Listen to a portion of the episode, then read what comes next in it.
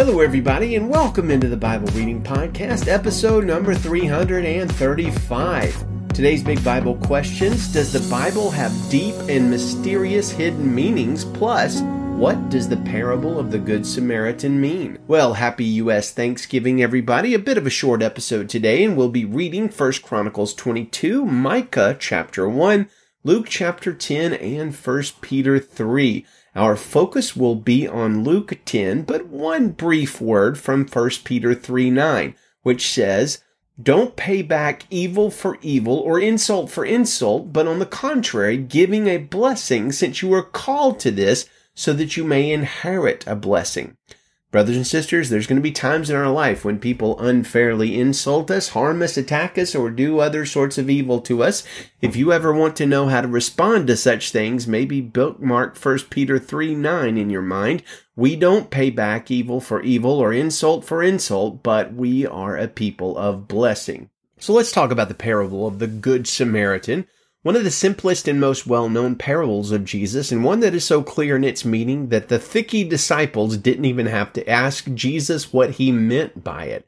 Sometimes we preachers and scholars can complicate that which should be plain and simple. And an example of this can be seen from many of the early church fathers who struggled with this parable, perhaps because it was just so clear and simple, maybe they wanted more. Augustine and Origen and many others of them kind of went way beyond what was written. For instance, Origen, writing in the 200s about the parable of the Good Samaritan, wrote, The man who was going down is Adam. Jerusalem is paradise and Jericho is the world. The robbers are hostile powers. The priest is the law. The Levite is the prophets and the Samaritan is Christ.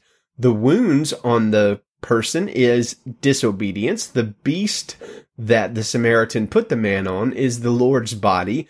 The inn, which accepts all who wish to enter, is the church. The manager of the inn is the head of the church to whom its care has been entrusted. And the fact that the Samaritan promises he will return represents the Savior's second coming. Now, I don't believe that is what is going on here. Rather, it is as simple and clear as it appears to be. So let's read the chapter and then we will briefly discuss what's going on with the parable of the Good Samaritan. This is Luke chapter 10 verse 1 in the Christian Standard Bible. After this, the Lord appointed seventy-two others, and he sent them ahead of him in pairs to every town and place where he himself was about to go.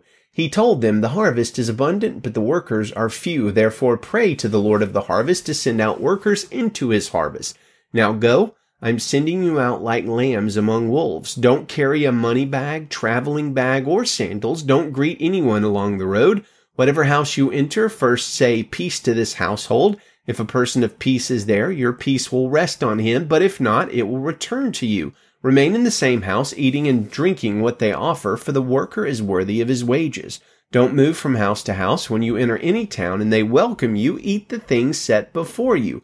Heal the sick who are there and tell them the kingdom of God has come near you. When you enter any town and they don't welcome you, go out into its streets and say, We are wiping off even the dust of your town that clings to our feet as a witness against you.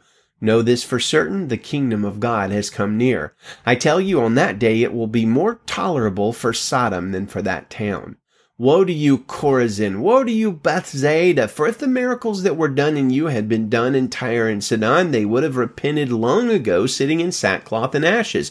But it will be more tolerable for Tyre and Sidon at the judgment than for you. And you, Capernaum, will you be exalted to heaven? No, you will go down to Hades.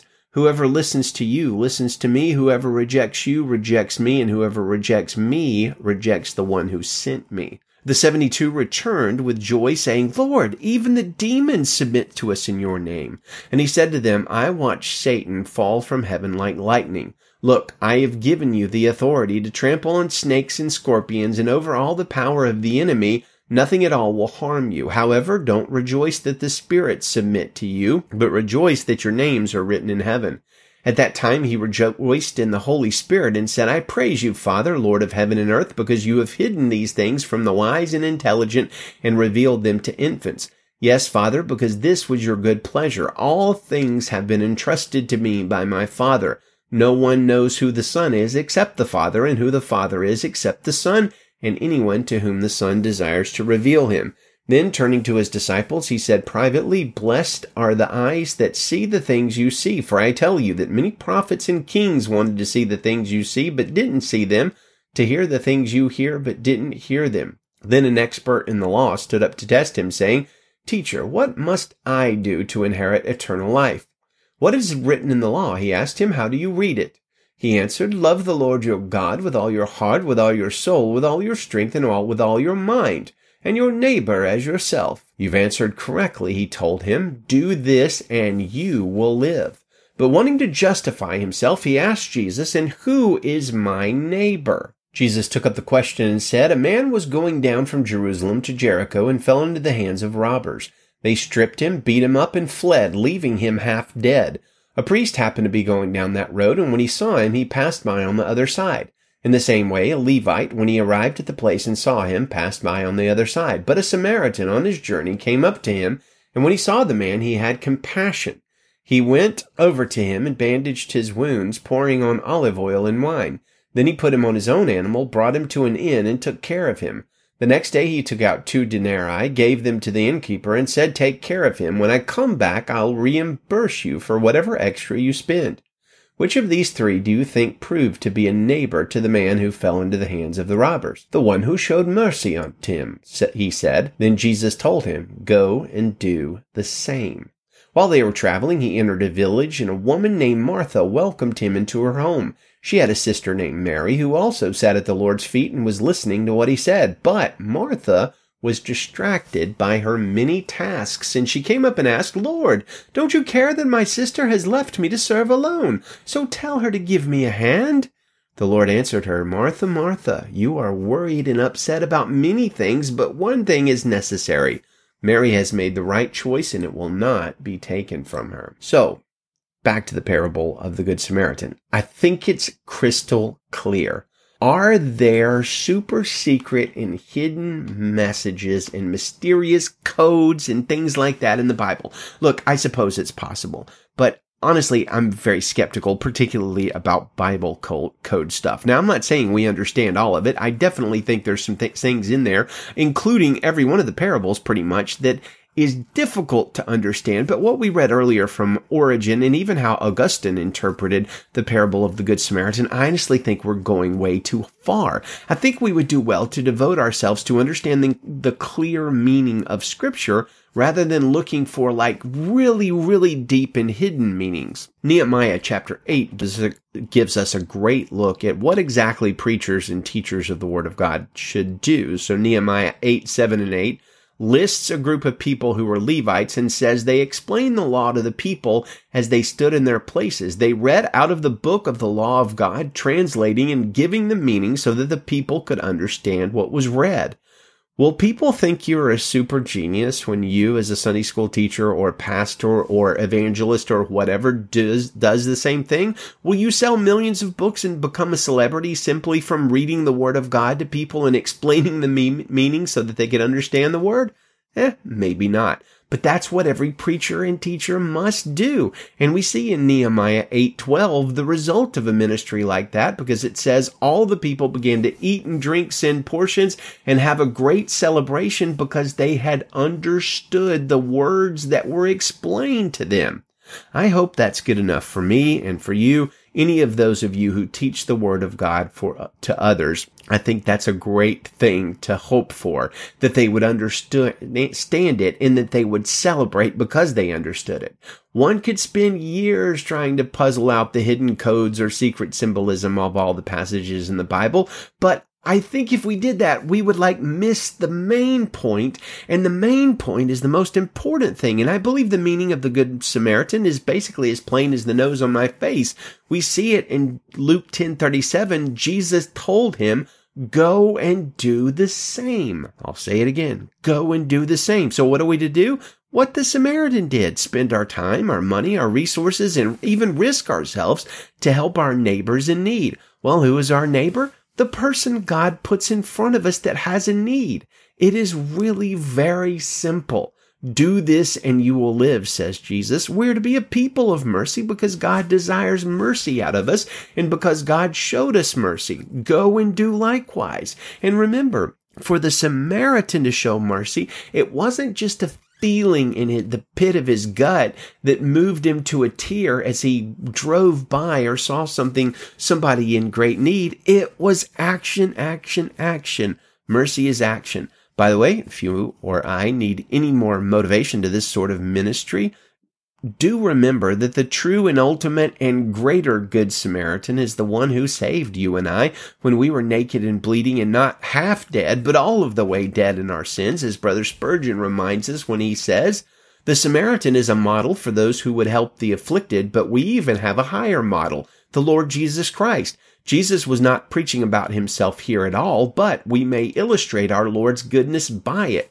This is a picture of a generous hearted man who cares for the needy, but the most generous hearted man that ever lived was the man of Nazareth, and none ever cared for sick and suffering souls like he has done. The wounded man cannot blame himself for his sad estate. It was his misfortune, not his fault. But you and I are not only half dead, but altogether dead in trespasses and sin, and we have brought many of our ills on ourselves. The thieves that have stripped us bare are our own sins. The wounds we bear have been inflicted by our own self-harming hands, our suicidal hands. We are not in opposition to Jesus Christ as the poor Jew was to the Samaritan, from the mere force of prejudice, but we have been opposed to the blessed Redeemer by our sinful nature. We have from the first turned away from him. We have in the past resisted and rejected him. The poor man did not put his Samaritan friend away, but we have done that in the past to our Lord. Wonderful love moved the Savior's heart when he found us in all of our misery and bent over us to lift us out of it even though he knew we were at the time his enemies. Because while we were yet sinners, Christ died for us. Well, let's keep reading over in First Chronicles chapter 22, verse 1. Then David said, This is the house of the Lord God, and this is the altar of burnt offering for Israel. So David gave orders to gather the resident aliens that were in the land of Israel, and he appointed stone cutters to cut finished stones for building God's house. David supplied a great deal of iron to make the nails for the doors of the gates and for the fittings, together with an immeasurable quantity of bronze and innumerable cedar logs, because the Sidonians and Tyrians had brought a large quantity of cedar logs to David. David said, My son Solomon is young and inexperienced, and the house that is to be built for the Lord must be exceedingly great and famous and glorious in all the lands. Therefore, I will make provision for it. So David made lavish preparations for it before his death. Then he summoned his son Solomon and charged him to build a house for the Lord God of Israel. My son, David said to Solomon, it was in my heart to build a house for the name of the Lord my God, but the word of the Lord came to me, you have shed much blood and waged great wars. You are not to build a house for my name because you have shed so much blood on the ground before me. But a son will be born to you. He will be a man of rest. I will give him rest from all his surrounding enemies, for his name will be Solomon, and I will give you peace and quiet to Israel during his reign. He is the one who will build a house for my name. He will be my son, and I will be his father. I will establish the throne of his kingdom over Israel forever. Now, my son, may the Lord be with you, and may you succeed in building the house of the Lord your God, as he said about you. Above all, may the Lord give you insight and understanding when he puts you in charge of Israel so that you may keep the law of the Lord your God then you will succeed if you carefully follow the statutes and ordinances the Lord commanded Moses for Israel. Be strong and courageous. Don't be afraid or discouraged. Notice I have taken great pains to provide for the house of the Lord 3,775 tons of gold, 37,750 tons of silver, and bronze and iron that can't be weighed because there is so much of it. I have also provided timber and stone, but you will need to add more to them.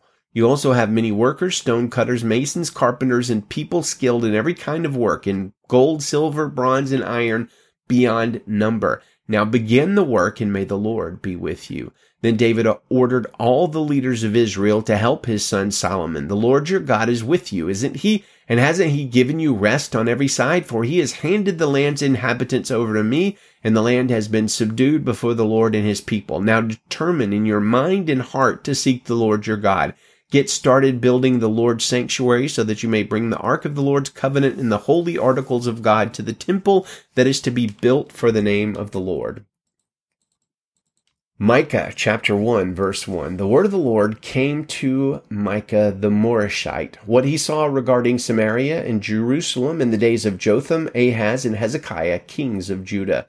Listen, all you peoples, pay attention, earth and everyone in it. The Lord God will be a witness against you, the Lord from his holy temple. Look, the Lord is leaving his place and coming down to trample the heights of the earth.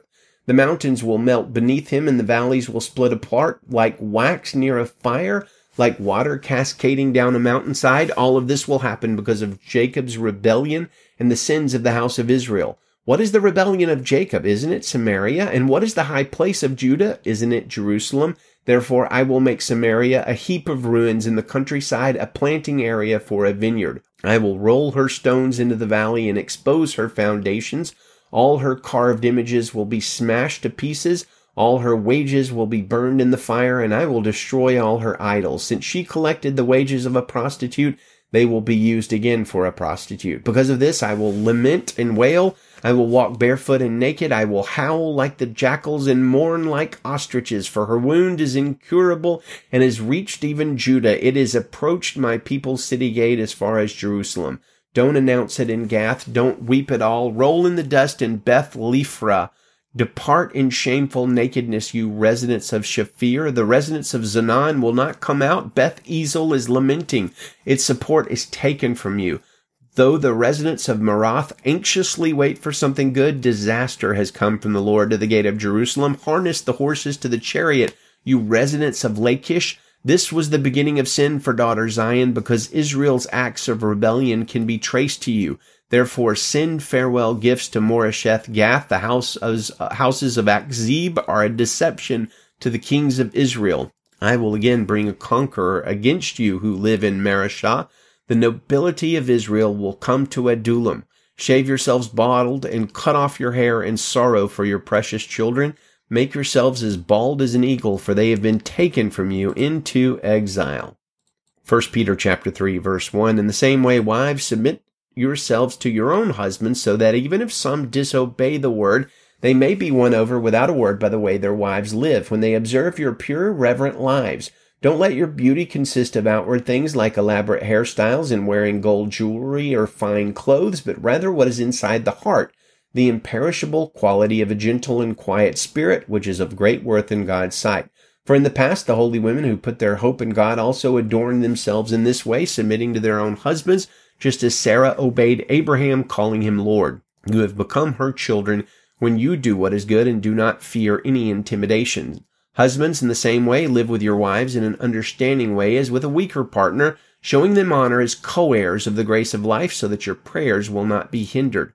Finally, all of you, be like-minded and sympathetic. Love one another and be compassionate and humble, not paying back evil for evil or insult for insult, but on the contrary, giving a blessing since you were called for this, so that you may inherit a blessing. For the one who wants to live, love life, and to see good days, let him keep his tongue from evil and his lips from speaking deceit. Let him turn away from evil and do what is good. Let him seek peace and pursue it, because the eyes of the Lord are on the righteous, and his ears are open to their prayer. But the face of the Lord is against those who do what is evil. Who then will harm you if you are devoted to what is good? But even if you should suffer for righteousness, you are blessed. Do not fear them or be intimidated, but in your hearts regard Christ the Lord as holy ready at any time to give a defense to anyone who asks you for a reason for the hope that is in you. Yet do this with gentleness and reverence, keeping a clear conscience, so that when you are accused, those who disparage your good conduct in Christ will be put to shame. For it is better to suffer for doing good, if that should be God's will, than for doing evil. For Christ also suffered sins once for all, the righteous for the unrighteous, that he might bring you to God. He was put to death in the flesh, but made alive by the Spirit, in which also he went and made proclamation to the spirits in prison, who in the past were disobedient when God patiently waited in the days of Noah while the ark was being prepared. In it a few, that is eight people, were saved through water.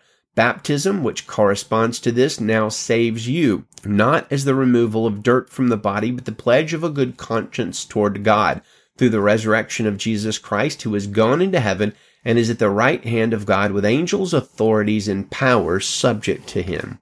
Amen. And bless the name of Jesus. Well, friends, may it be a wonderful day of Thanksgiving for you, or if you are in the States, or may it be a wonderful day of joy for you wherever you are. May the Lord bless you and keep you. Good day and Godspeed.